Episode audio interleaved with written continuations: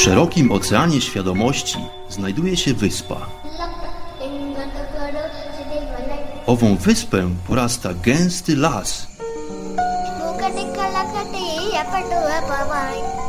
W dalekiej głębi tego właśnie lasu znajduje się słoneczna polanka.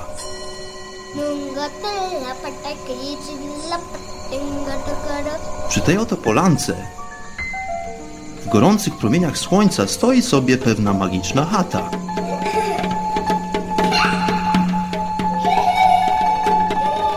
Właśnie tam żyje pewien mistyk.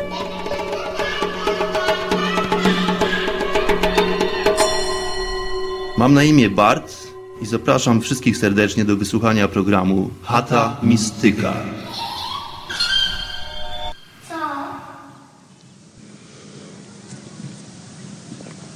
Namaste.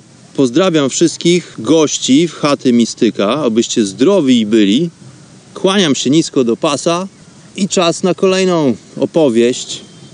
Jestem już w troszeczkę innym miejscu, poruszam się jak to w moim podróżniczym życiu. Przemieszczam się w różne części Indii, przemieszczam się w różne części świadomości i o tym właśnie tu opowiadam w tym cyklu programów Chata Mistyka. Bardzo, bardzo jest mi miło, że e, widzę coraz więcej gości w moich skromnych progach.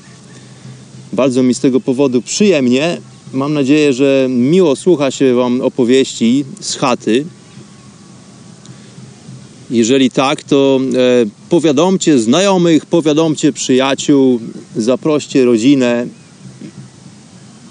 Jeżeli myślicie, że mm, są w Waszym środowisku ludzie, którzy mogliby być zainteresowani tematami, które tutaj poruszamy w chacie Mistyka, no to wyślijcie im linka, wyślijcie im zaproszenie, zachęćcie ich do wstąpienia do chaty i do posłuchania opowieści przy ognisku, przy takim przysłowiowym ognisku.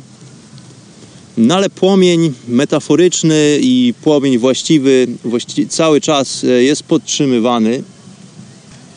Otóż parę dni temu przybyłem do miejsca, które usytuowane jest e, już właściwie na, we wschodniej części Indii.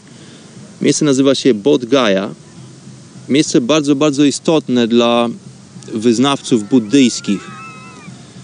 Jest to swego rodzaju, powiedziałbym, Luna Park, wesołe miasteczko dla buddystów, tak bym to nazwał żartobliwie. No, historia jest dosyć ciekawa, historia jest e, dosyć stara. Jest to miejsce, w którym oświecił się Buddha. Więc to miejsce wskazywane jest na to miejsce, w którym to właśnie Buddha stał się Buddą, czyli doznał swoistego rodzaju wglądu w istotę całości, w istotę rzeczywistości i w istotę bytu i niebytu. No i stał się potężnym mędrcem, którego historia mm, została opowiedziana właściwie we wszystkich zakątkach świata. Stworzyła się bardzo istotna, bardzo potężna kultura, która ma cechy religijności. Jest to religia, nie ma co tutaj ukrywać. E, ja nie będę dzisiaj za dużo mówił o, mm, o Buddzie i o, o temacie buddyzmu, dlatego że też nie do końca mm, jest ten temat mi bliski. Dla stałych bywalców chaty mistyka wiadomym jest to, że mam swego rodzaju specyficzne zdanie na temat e, religijności, na temat religii, czy też przynależności do jakiegokolwiek kultu. No nie do końca zgadzam się z tym, że religijność to jest droga właściwa w stronę mm, osiągnięcia oświecenia, tudzież e, pojednania z Bogiem, czy też z Kreatorem, czy z totalnością kosmosu.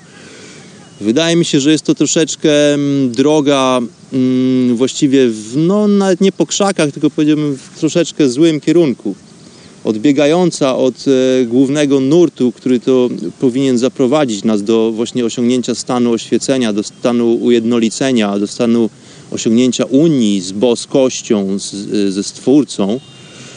No, religijność zawsze wiąże się z jakiegoś rodzaju systemem, z jakiegoś e, rodzaju kodeksem, który to zwykle spisany jest w formie księgi, jakiejś bardzo istotnej księgi, no ale mówiłem o tym już wielokrotnie, na pewno jeszcze parę razy o tym wspomnę w przyszłych edycjach chaty, także dzisiaj tutaj nie za dużo będę na ten temat opowiadał. E, dzisiejsza audycja poświęcona będzie tematowi medytacji. Pojawiła się tutaj prośba po drodze, żeby wskazać poniekąd drogę, w jaki sposób można medytować, jakie techniki obierać, w jaki sposób y, siedzieć. Ja tutaj może nie jestem super autorytetem w tej sprawie, ale też warto wspomnieć o tym, że mm, technik medytacyjnych jest mnogość, jest naprawdę ich wielorakość. Są różne sposoby pochodzące od różnych szkół. To jest e, jak gdyby fenomen, który w jakiś sposób nadal ewoluuje.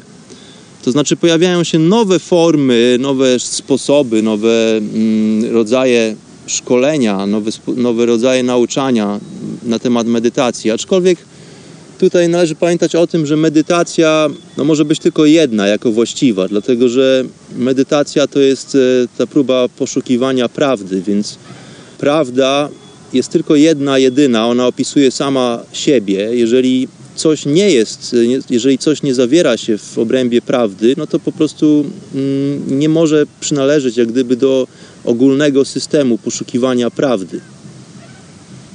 Więc dzisiaj opowiem e, parę słów na temat e, różnych rodzajów medytacji. Wspomnę też tutaj mm, e, trochę na temat praktyk, które to ja sam poznałem w południowych Indiach. Aczkolwiek tutaj nie należy się sugerować do końca tymi moimi wypowiedziami, dlatego że każdy musi znaleźć sobie właściwy sposób do medytacji, właściwą technikę, która po prostu będzie dla tej osoby działała. Ja spoglądam na to wszystko pod kątem bardzo technologicznym, powiedziałbym. To znaczy, medytacja jest po prostu bardzo potężnym narzędziem do mm, pogłębiania, poszerzania świadomości, więc narzędzie to jest coś, co ma za zadanie działać w bardzo określony sposób, prawda? Kiedy tworzymy narzędzie, zwykle mamy na myśli jako ludzie zwielokrotnienie w jakiś sposób możliwości, które to już dała nam natura. Czyli chcemy albo proces przyspieszyć, albo ułatwić jakiś, jakiegoś rodzaju procesy, albo usiłujemy zautomatyzować jakiś proces, który to w innym przypadku wymagałby chociażby dużego nakładu czasu, czy też środków, czy też energii. No i w tym celu wynajdujemy sobie różnego rodzaju narzędzia, tak to nazywamy. No i również jednym z narzędzi jest medytacja. Wszelkie inne praktyki jogi, o których wspominam tutaj w e, chacie, to są również narzędzia, to są różnego rodzaju metody technologiczne, tak bym to nazwał. Dlatego bardzo skrupulatnie wykonywane owe praktyki mogą doprowadzić nas w dosyć szybkim czasie do, no, do określonych celów.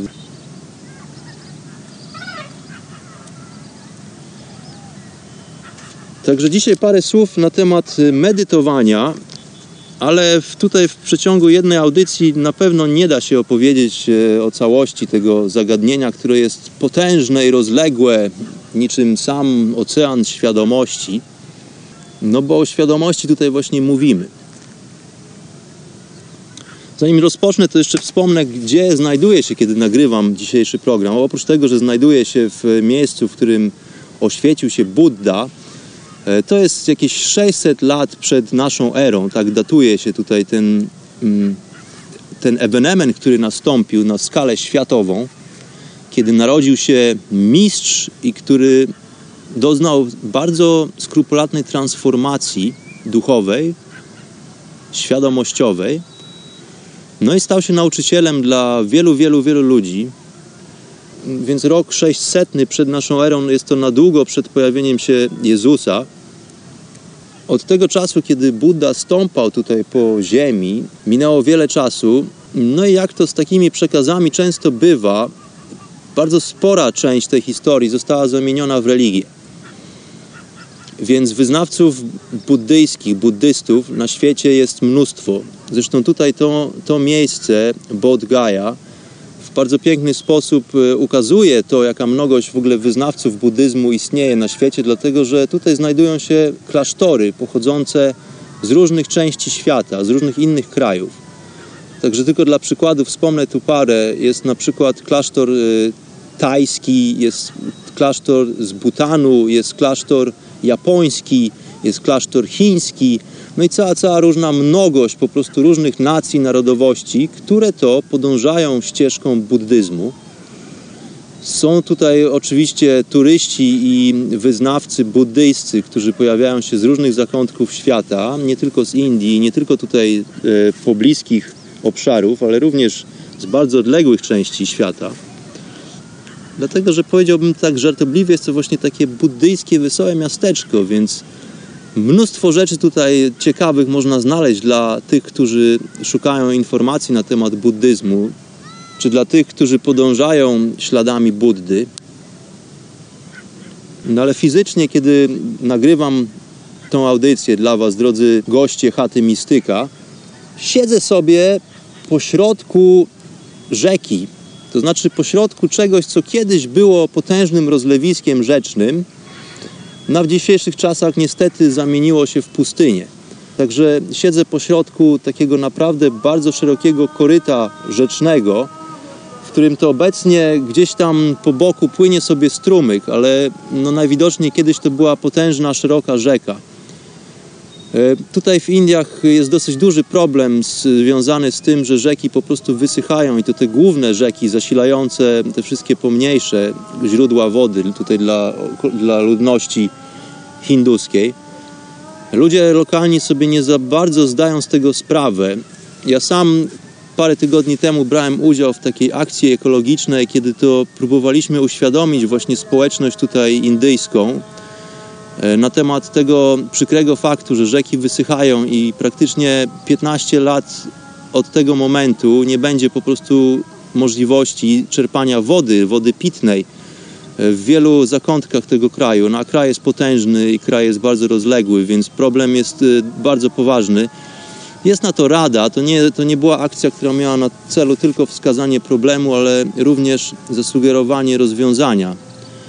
E, rozwiązanie problemu jest dosyć proste, natomiast, natomiast e, przekonanie ludzi do podjęcia takowych akcji nie jest zbyt łatwe, dlatego że oczywiście ludzie musieliby być bardzo mocno zaangażowani przez kolejne 15-20 lat w ten owy proces odnawiania struktury rzecznej, w ten proces przywracania wody e, w, w głównych rzekach w Indiach.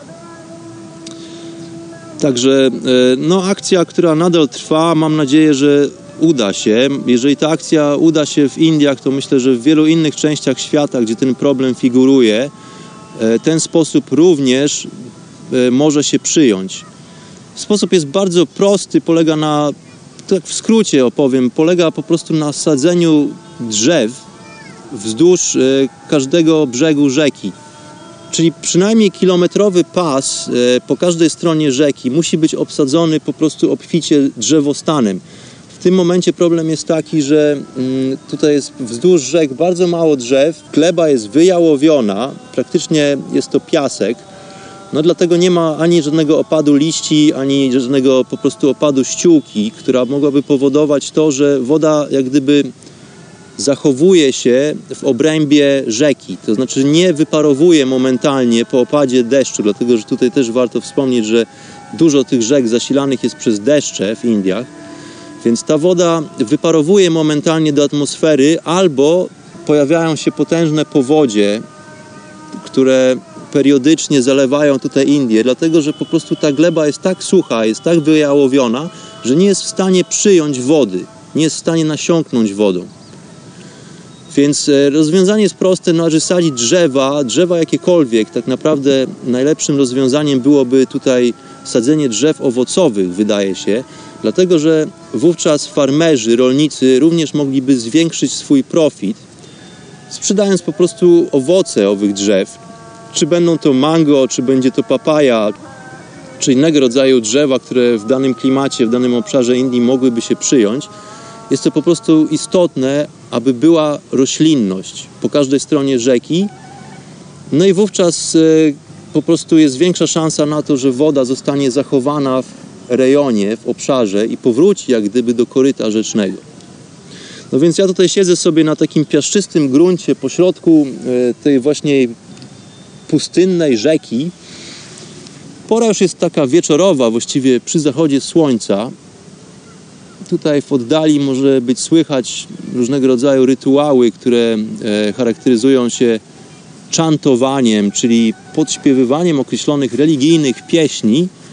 niekoniecznie buddyjskich, dlatego że mm, tutaj e, oprócz tego, że są klasztory buddyjskie, mnóstwo wizytatorów buddyjskich, no to lokalna ludność również kultywuje wszelkiego rodzaju wierzenia hinduistyczne.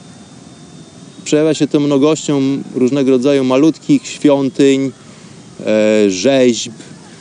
No i tu w tle może być słychać właśnie wieczorne modły, może być słychać też również bęben. No ale zobaczymy.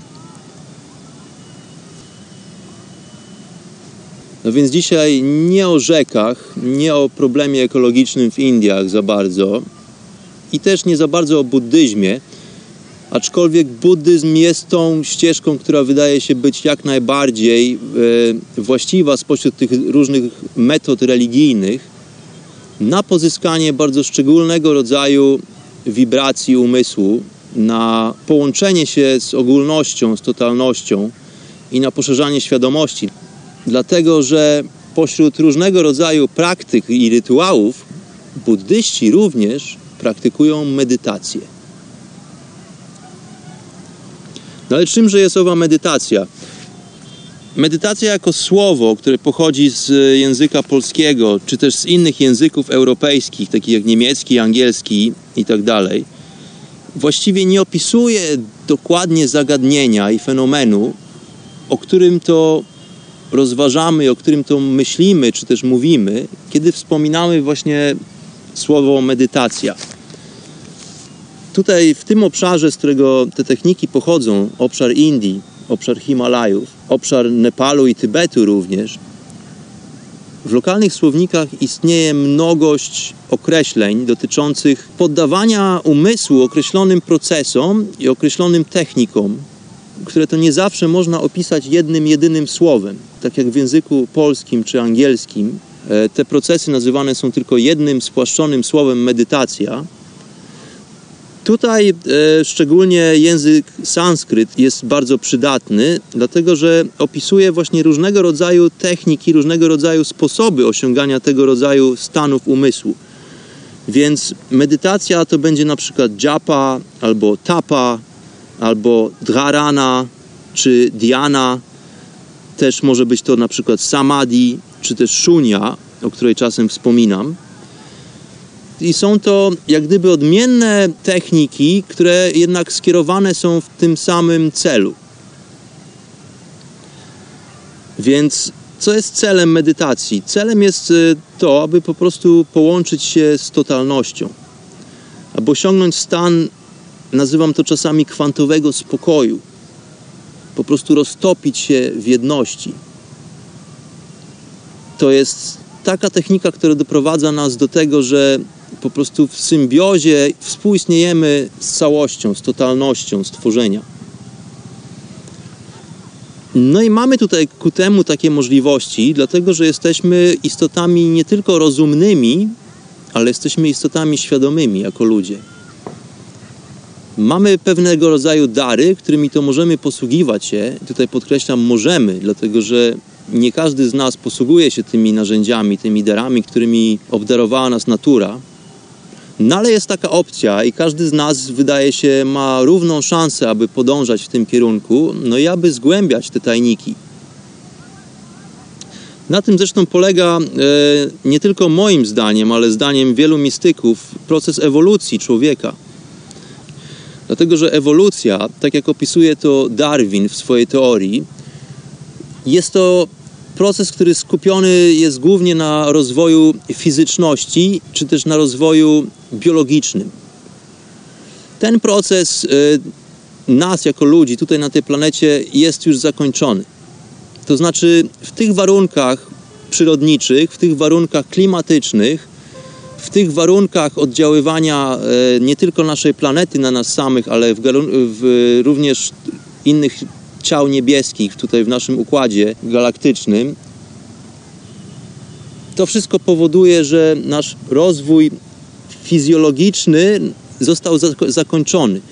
To znaczy, tak długo, jeżeli coś tutaj dramatycznie się nie zmieni na tej planecie, jeżeli chociażby nie nastąpi e, długotrwały okres lodowacenia, czy też jakaś inna katastrofa, która przesłoni nam niebo i nie będziemy mieli dostępu do promieni słonecznych, czy też nie zaleje całą planetę wodą i będziemy musieli wytworzyć na przykład skrzela i łuski, aby nadal funkcjonować tutaj jako forma życia na tej planecie.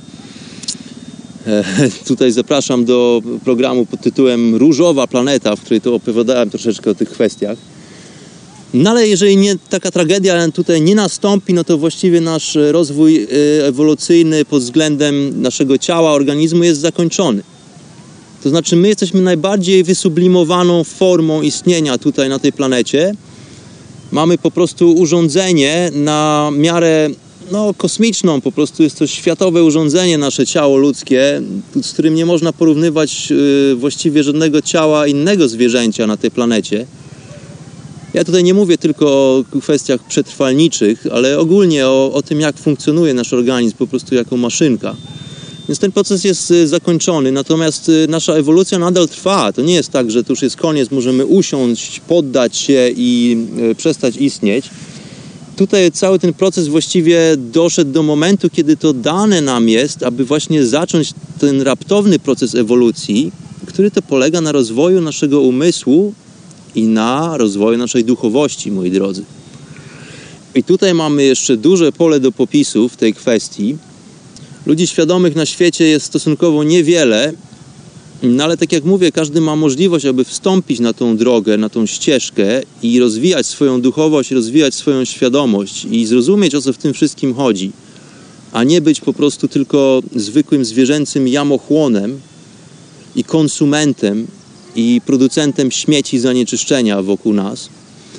Tutaj ta droga ewolucyjna wydaje się stać otworem dla nas, dlatego że właśnie organizmy nasze są e, tak subtelnie dostrojone już do funkcjonowania tutaj na tej planecie, że no już od teraz wystarczy nam zająć się tylko po prostu rozwojem duchowym praktycznie. Do czego bardzo gorąco zachęcam zresztą wszystkich. Więc proces duchowy trwa. Pamiętajmy o tym, że jesteśmy zawsze narzędziem kosmicznym, mówię, w tym procesie jak gdyby samorozpoznawania się jako przejaw stworzenia, musimy mieć pewnego rodzaju umiejętność osiągnięcia dystansu wobec nas samych. A to wszystko właśnie po to jesteśmy wrzuceni w ten świat dualności, w ten świat fizyczności, dlatego że zesłaliśmy się tutaj na misję. Jest to po prostu nasza osobista misja świadomościowa, która ma polegać na tym, abyśmy doznali oglądu rzeczy samej w sobie i abyśmy poznali siebie. Czyli musimy nabyć pewnego rodzaju dystansu może musimy popatrzeć przez pewnego rodzaju pryzmat, który to umożliwi nam spojrzenie na nas samych, na docenienie nas samych jako stworzenia, jako świadomości. No i tutaj właśnie próbujemy jak gdyby dokonać samodocenienia się, czyli próbujemy docenić sami siebie jako część wszechświata. To znaczy, to właśnie robimy jako ludzie świadomi. Próbujemy poprzez różnego rodzaju techniki, w tym medytację, osiągnąć ten stan ujednolicenia ze wszechświatem, z totalnością, ale również osiągnąć ten aspekt e, przestrzeni, w której to możemy jak gdyby spojrzeć na samych siebie. Więc medytujemy po to, aby połączyć się z jednością, z całością, która jest e, najbardziej idealnym stanem rzeczy, można by powiedzieć to jest to, co istnieje i to, co nie istnieje w jednej formie, w jednej spójnej formie. E, medytujemy również po to, aby odrzucić pewnego rodzaju schematy, którymi to posługuje się nasze ciało fizyczne, którymi to posługuje się nasz umysł, który to zakorzeniony jest w mózgu. Mózg jest to narzędzie organiczne, jest to nadal narzędzie jednak i właśnie mózg to jest e, siedziba tego umysłu jak gdyby. To nie, to nie jest lokalizacja fizyczna, ale umysł jak gdyby mieszka w mózgu, a umysł sam w sobie nie jest niczym innym jak tylko zbiorowo, zbiorowością doświadczeń, które to zgromadziliśmy w naszym życiu. Tak jak nasze ciało fizyczne jogini nazywają ciałem jedzeniowym, dlatego że jest to nic innego jak nagromadzenie części naszego otoczenia, które to przerodziły się w naszą tkankę. Podobnie z umysłem. Umysł jest również tylko i wyłącznie narzędziem, który ma za zadanie, które ma za zadanie e, umożliwić nam przetrwanie tutaj w świecie fizycznym, ale jest niczym innym jak nagromadzeniem po prostu informacji. Umysł to nie jesteśmy my. Musimy pozbyć się identyfikacji nas samych z naszym umysłem i z naszym ciałem, dlatego że to nie jesteśmy my. Właściwe ja nie wiąże się ani z fizycznością, ani z czasem, ani z miejscem, z przestrzenią. Właściwe ja to jest czysta świadomość, która przejawia się tutaj w formie właśnie ciała, które posługuje się umysłem, które ma jakieś marzenia, które ma myśli i tak dalej, i tak. Więc są różnego rodzaju techniki, które pozwalają nam nabrać dystansu, które pozwalają przenieść nas na troszeczkę inny pułap oglądu rzeczy, na troszeczkę inny pułap świadomości. Wspominałem wcześniej o, o technikach Hatha Yoga. Hatha Yoga, czyli bardzo charakterystyczna unia fenomenów, które występują tutaj na planecie, na planecie Ziemia. Ha oznacza słońce, ta oznacza księżyc. Więc umiejętność wykorzystania tej współzależności istnienia nas oraz tej planety księżyca, który, który to, produ, który to e, produkuje cykl bardzo swoisty, którym to jesteśmy kierowani tutaj na co dzień. No i współzależność ze Słońcem, z potężną baterią energii, która zasila życie tutaj w tej galaktyce, w tym układzie słonecznym. Wykorzystywanie właśnie tych wszystkich e, elementów w pewien określony sposób to jest hatha yoga.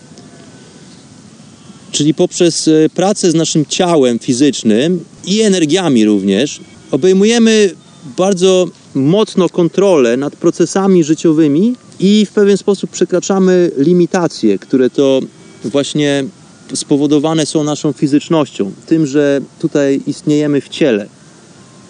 Więc jest to metoda, która ma być drogą do wyzwolenia. Więc hatha yoga, praktykowana we właściwy sposób, to jest bardzo głęboki proces duchowy. To jest również bardzo głęboki proces medytacyjny. Jest to medytacja w ruchu. Jest to bardzo skrupulatny proces, ale mówię tylko jeżeli wykonywany jest w odpowiedni sposób. To nie chodzi tylko o wyginanie ciała i przyjmowanie różnych dziwnych asan. Asana to jest as, asana to jest po prostu postura ciała. To nie chodzi tylko o to, żeby po prostu żeby rozciągać ciało i tutaj wykonywać różnego rodzaju skomplikowane postury. Chodzi o to, aby w sposób geometryczny zliniować się tutaj z energiami tej planety i z, z energiami tego układu słonecznego, jak również z całością kosmosu. Dlatego tylko w ten sposób hatha yoga wykonywana w skupieniu, bez udziału muzyki, bez dotykania siebie nawzajem, jest w stanie działać w odpowiedni sposób. Jest to naprawdę potężna, polecana przeze mnie metoda. Więc te asany to jest nic innego jak po prostu postury fizyczne. Właściwie, jeżeli byśmy zrobili stop klatkę w jakimkolwiek momencie naszego życia, funkcjonowania w ciągu dnia, no to każda z tych stop klatek jest asaną. Po prostu każda mm, asana to jest nic innego jak postawa. Aczkolwiek jogini tysiące lat temu wyróżnili pewną pulę postaw ludzkich, które to mają bardzo specyficzne właściwości, które to właśnie są w stanie dostroić nasz organizm i naszą energię do współdziałania z resztą ogółu. I właściwie nie trzeba tutaj wykonywać jakichś akrobatycznych manewrów, tak jak to często ludzie sobie kojarzą jogę w dzisiejszych czasach. Nie trzeba być akrobatą, żeby być joginem.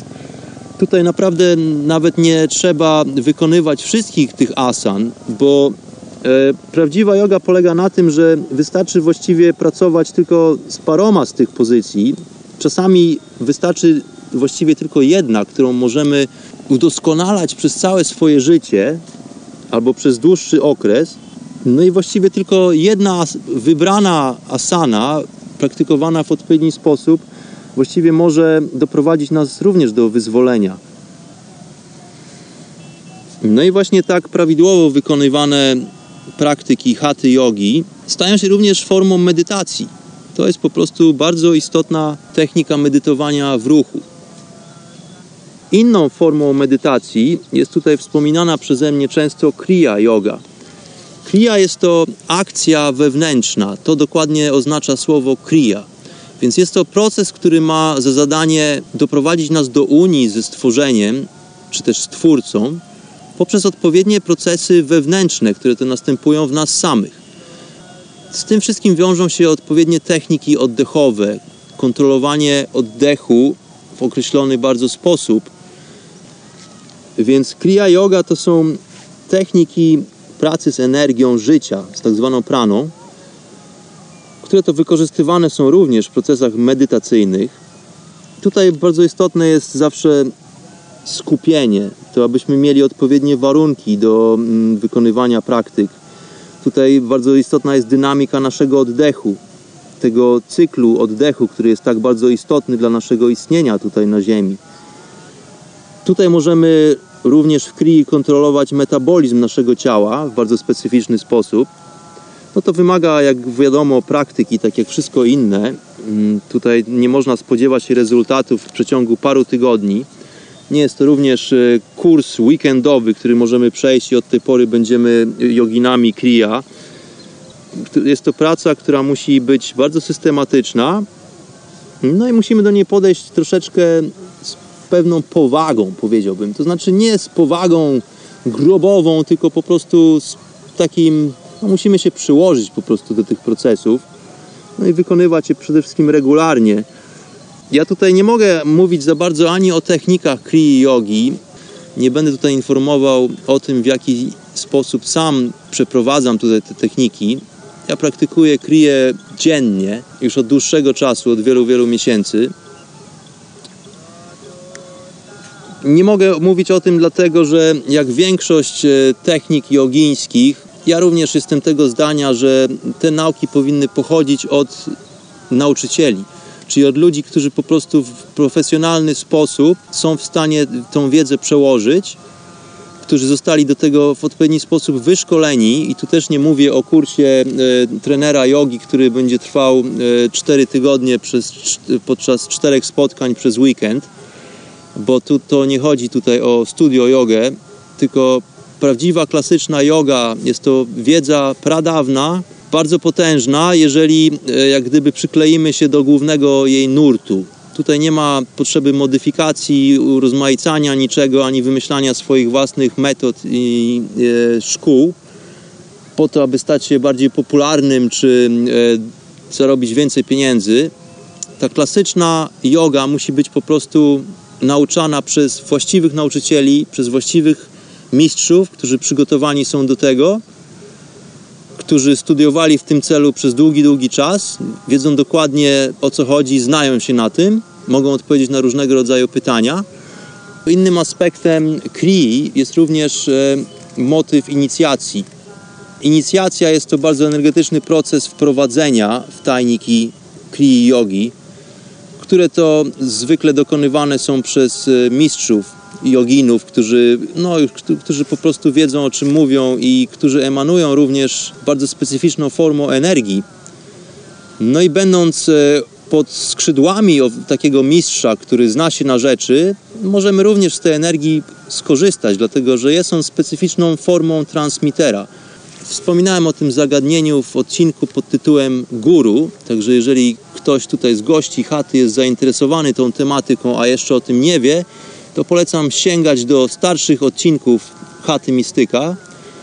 Odcinek zatytułowany Guru opisuje również e, o tym właśnie fenomenie, którym jest fakt, że mistrzowie duchowi stają się bardzo specyficznymi transmiterami energii. Oni są po prostu, no, technologicznie ujmując e, tą rzecz, są po prostu reaktorami energii, które są w stanie w sposób radiacyjny promieniować po prostu tą energię na swoich uczniów.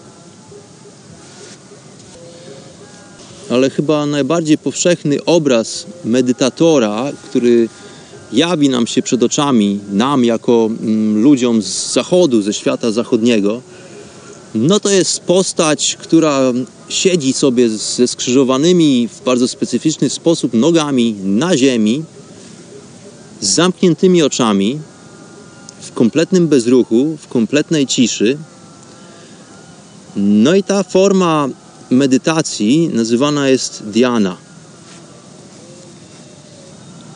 Dhyana to jest właśnie siedzenie z zamkniętymi oczami. I tutaj na ten temat parę słów powiem, tylko tak jak mówiłem, proszę nie sugerować się do końca tymi tutaj moimi wskazówkami. To są techniki, ja mogę tutaj mówić o medytacji tylko w takim stopniu, w jakim znam to ja sam. Więc e, nie będę tutaj przytaczał technik, z którymi nie jestem zaznajomiony. E, nie będę tutaj opisywał szczegółów, aczkolwiek pojawiła się prośba taka, aby wspomnieć tutaj parę słów o tym, w jaki sposób medytować, w jaki sposób siedzieć. No więc y, wydaje mi się, że pytanie dotyczyło właśnie tej formy Diana, która jest y, tą najbardziej kojarzoną formą medytacji.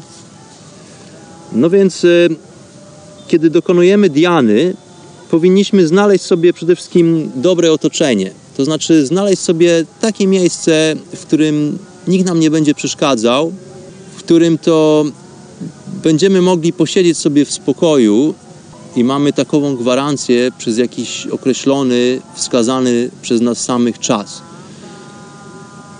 Czyli miejsce powinno być spokojne. To tak naprawdę jest dosyć istotne na samym początku, kiedy dopiero zaczynamy medytować, aby miejsce było ustronne. Dobrze by było, gdyby miejsce również było w ciszy. Cisza i dźwięki nie są aż tak istotne w późniejszym etapie, kiedy to już ewoluujemy w procesie medytowania, dźwięki nie mają za bardzo znaczenia. No ale zdaję sobie sprawę z tego, że początkowo dźwięki, głosy yy, i krzątanina wokół nas może powodować problemy. Więc znajdźmy sobie ustronne, ciche miejsce, miejsce, w którym to nie będzie nas lizał pies po twarzy, miejsce, w którym to kot nie będzie chodził po nas. Po prostu przez tą chwilę chcemy być sami ze sobą, a tym samym ze wszystkim, z jednością. Więc tutaj istotne jest to, abyśmy potrafili stworzyć sobie odpowiednie do medytacji warunki. Tutaj niekoniecznie musimy palić świeczki czy kadzidełka. No jeżeli ktoś lubi takie klimaty, no to nie ma problemu. To na pewno nie zaszkodzi, aczkolwiek nie, nie, nie utożsamiajmy sobie medytacji tylko i wyłącznie z takimi właśnie warunkami. E, ja oczywiście polecam kompletną ciszę, więc tutaj jakiegokolwiek rodzaju podkłady muzyczne ja polecam wyeliminować. Docelowo w medytacji zagłębiamy się do wnętrza siebie, więc praktycznie wszelkie, wszelkie bodźce dopływające e, do naszego umysłu z zewnątrz nie powinny mieć jakiegokolwiek znaczenia, więc tutaj ani e, zapachy kadzidełek, ani fajna atmosfera w postaci świeczek, czy też melodyjnych y, dźwięków w tle właściwie nie powinny mieć żadnego znaczenia. One mogą mieć znaczenie tylko na minuty albo dwie, kiedy to właśnie y, mamy zamiar usiąść do medytacji, no a później to nie ma kompletnie znaczenia. Więc y, siadamy z nogami skrzyżowanymi na podłodze. Taka pozycja jest najbardziej wskazana. Pozycja, w której to ja siadam osobiście, Nazywa się Ardhisid Asana, czyli jest to również postura ciała, ale o bardzo charakterystycznych właściwościach. Jest to pozycja, którą ciężko mi tutaj opisać głosowo. Hmm, trzeba by ją po prostu chyba zobaczyć. Jest to tak zwany półlotos. Istotne jest to, aby w bardzo specyficzny sposób zamknąć nie tylko obieg krwi w pewien sposób, ale również obieg energii w dolnej części naszego ciała. To wszystko jest związane z faktem istnienia czakr, czyli e, takich węzłów energetycznych, które to no, są dla większości z nas niewidzialne, aczkolwiek to nie oznacza, że one nie istnieją. To są węzły energetyczne, który, przez które dystrybuuje się energia w naszym organizmie. Tutaj też nie, dzisiaj za bardzo nie będę o tym za długo mówił, dlatego że to jest temat na prawdopodobnie inną audycję. No ale siedząc w odpowiedniej pozycji, nie po turecku, chociaż jeżeli nie wiecie jak usiąść, to usiądźcie sobie po prostu po turecku. Polecam siedzenie na podłodze raczej niż na krześle. Tutaj chodzi o właśnie wymuszenie pozycji ciała, w której to dolna część naszego ciała jest jak gdyby zamknięta umożliwiając w ten sposób przejawianie się energii właśnie wyższej partii naszego ciała. Bardzo istotne tutaj jest, obojętnie od tego, czy siedzimy na podłodze, czy siedzimy na krześle, aby nasze plecy były wyprostowane. Kręgosłup jest bardzo istotną częścią naszego systemu nerwowego. Jest e, praktycznie, mówi się o tym w świecie joginów, że mózg jest właściwie wykończeniem naszego kręgosłupa, a nie na odwrót. Nie, nie tak jak e, tutaj w tradycji medycznej, w tradycji akademickiej uznaje się, że kręgosłup jest przedłużeniem mózgu. No tutaj jogini często mówią o tym, że jest to w drugą stronę. No a jest to tak wszystko istotne, aby ten kręgosłup był prosty, dlatego że kręgosłup jest bardzo potężnym narzędziem, które to posiadamy i to narzędzie nie służy tylko do utrzymywania naszego ciała w pionie. To narzędzie jogini nazywają osią wszechświata. Dla każdego z nas indywidualnie nasz własny kręgosłup jest po prostu bardzo specyficznym rodzajem urządzenia. Wyobraź sobie, że jest to taka kosmiczna antena, która jeżeli funkcjonuje w odpowiedni sposób, jeżeli w odpowiedni sposób jest nastrojona do częstotliwości kosmicznej, jest w stanie odebrać sygnał. No i o to tutaj w tym wszystkim chodzi, żeby siedzieć właśnie prosto, żeby się nie garbić. Dla tych, którzy z taką pozycją nie mają za dużo do czynienia, którzy lubią miękkie fotele i sofy, no to może być to problemem, aczkolwiek bardzo polecam praktykowanie medytacji właśnie w pozycji siedzenia z prostymi plecami, nie z podpartymi plecami, tylko właśnie z prostymi plecami. Plecy nie powinny być naciągnięte jak struna w gitarze, ale powinny być po prostu komfortowo, wygodnie usytuowane w taki sposób, aby mogli, abyśmy mogli w tej pozycji bez ruchu siedzieć przez dłuższą część czasu. Także polecam systematyczne ćwiczenie samego siedzenia, dlatego że początkowo jest to problemem i zdaję sobie z tego doskonale sprawę, dlatego że nie dalej jak rok temu było dla mnie problemem siedzenie w pozycji prawidłowej przez dosłownie 15 minut no ale poprzez regularną praktykę i poprzez e, stosowanie tych technik na, na co dzień, no już w tej chwili nie jest to dla mnie problemem. Mogę siedzieć nawet parę godzin bez ruchu, ani nogi nie drętwieją za bardzo, chociaż to się również zdarza. Tym się również nie należy przejmować. No i kręgosłup może być prosty i nie muszę się wiercić. No ale do tego wszystkiego potrzebny jest czas. Jeżeli większość naszego życia spędziliśmy mając złą posturę ciała, właśnie siedząc w fotelu lub na przykład pracując e, za biurkiem, gapiąc się w monitor komputera godzinami na co dzień, no to nasza pozycja ciała jest wymuszona i jest nienaturalna. Z tego miejsca wywodzą się różnego rodzaju schorzenia, różnego rodzaju problemy z kręgosłupem. No, wystarczy po prostu dobrze siedzieć, prawidłowo siedzieć, prawidłowo stać, prawidłowo spać również po to, aby właśnie ten nasz instrument, ten przewspaniały instrument, y, którym jest nasza kosmiczna antena kręgosłupa, żeby po prostu mógł funkcjonować no, w tym celu, w którym został powołany. Więc znaleźliśmy zaciszne miejsce do posiedzenia. Nogi są skrzyżowane, plecy proste. No i zamykamy oczy. Zamykamy oczy po to, aby w dużym stopniu pozbyć się jednego z naszych głównych filtrów poznawczych, którym jest narząd wzroku. Jeżeli odetniemy po prostu bodźce wizualne, no to już w dużym stopniu jesteśmy w stanie ograniczyć te wszystkie informacje, które dochodzą nas poprzez nasze zmysły.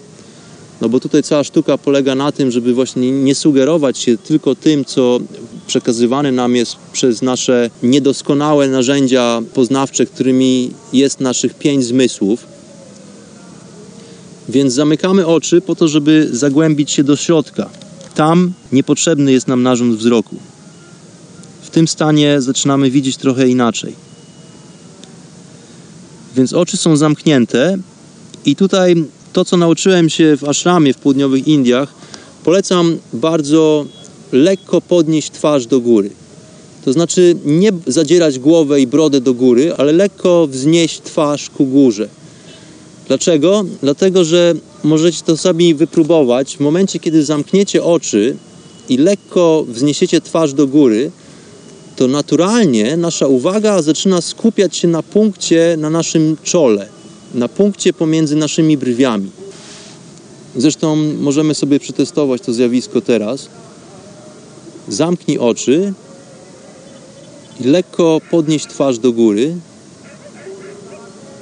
I zobacz, że Twoja uwaga momentalnie skupia się w sposób naturalny na punkcie pomiędzy Twoimi brwiami.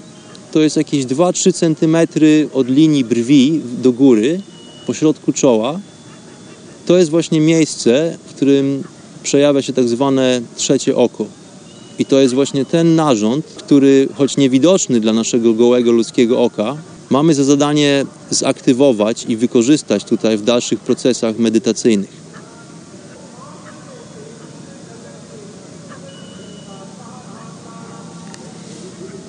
No i tutaj jeszcze istotnym elementem prawidłowej pozycji i siedzenia w procesie medytacji są również mudry. Mudra to jest nic innego jak pozycja dłoni. Więc tak jak e, asana to jest pozycja całego naszego ciała, to mudra jest to bardzo specyficzna pozycja ułożenia naszych dłoni i palców naszych dłoni. I o co tutaj w tym wszystkim chodzi? Mudry są po to, aby w bardzo specyficzny i zamierzony przez nas sposób przekierować energię, która już funkcjonuje wewnątrz nas. Więc układając dłonie w bardzo charakterystyczny sposób, jesteśmy w stanie kontrolować pewne procesy energetyczne, które zachodzą to w nas samych. Tutaj również o mudrach mógłbym mówić bardzo długo, ale wspominam tylko takie zagadnienie.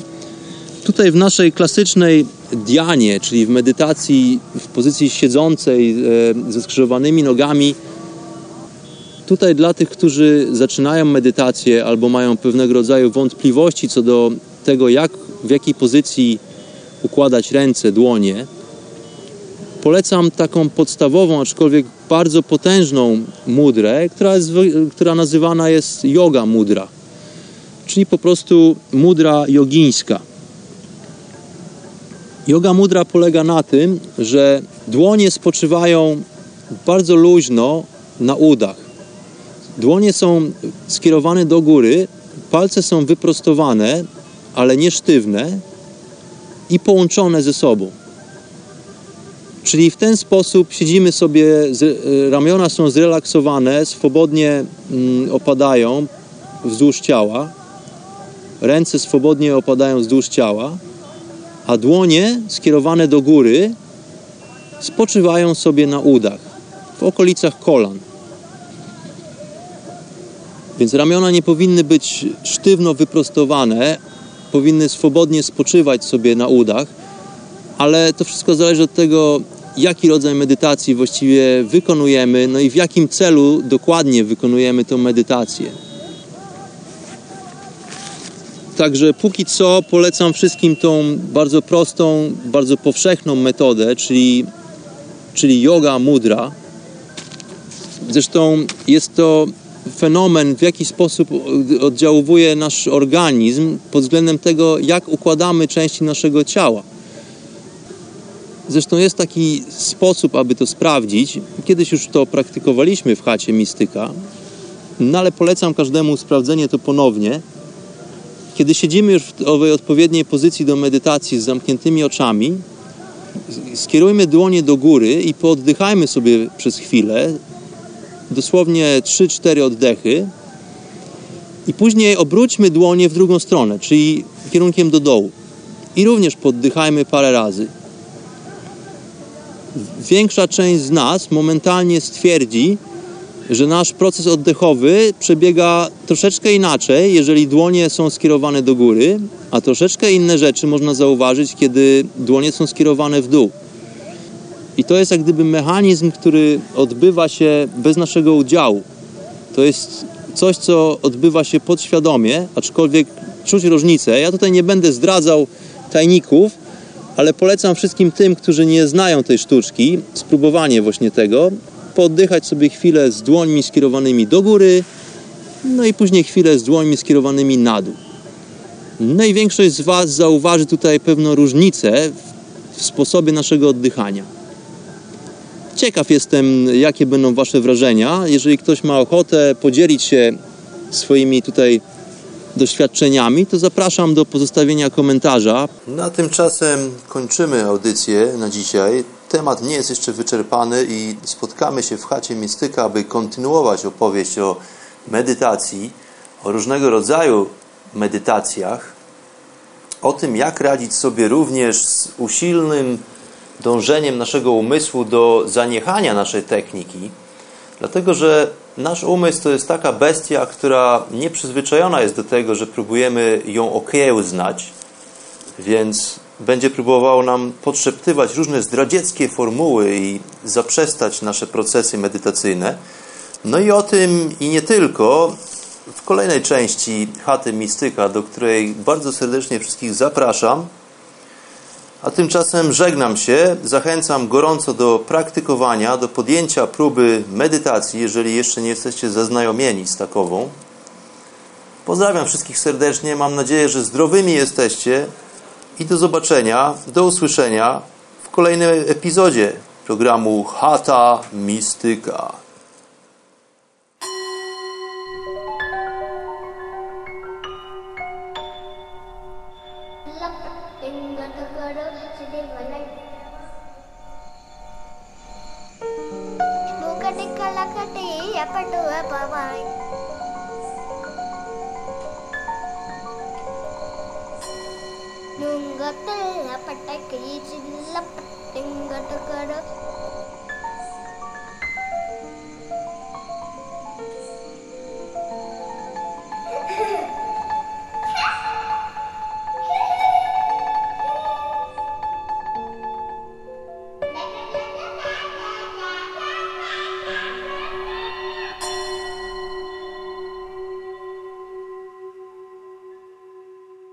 Chata Mistyka.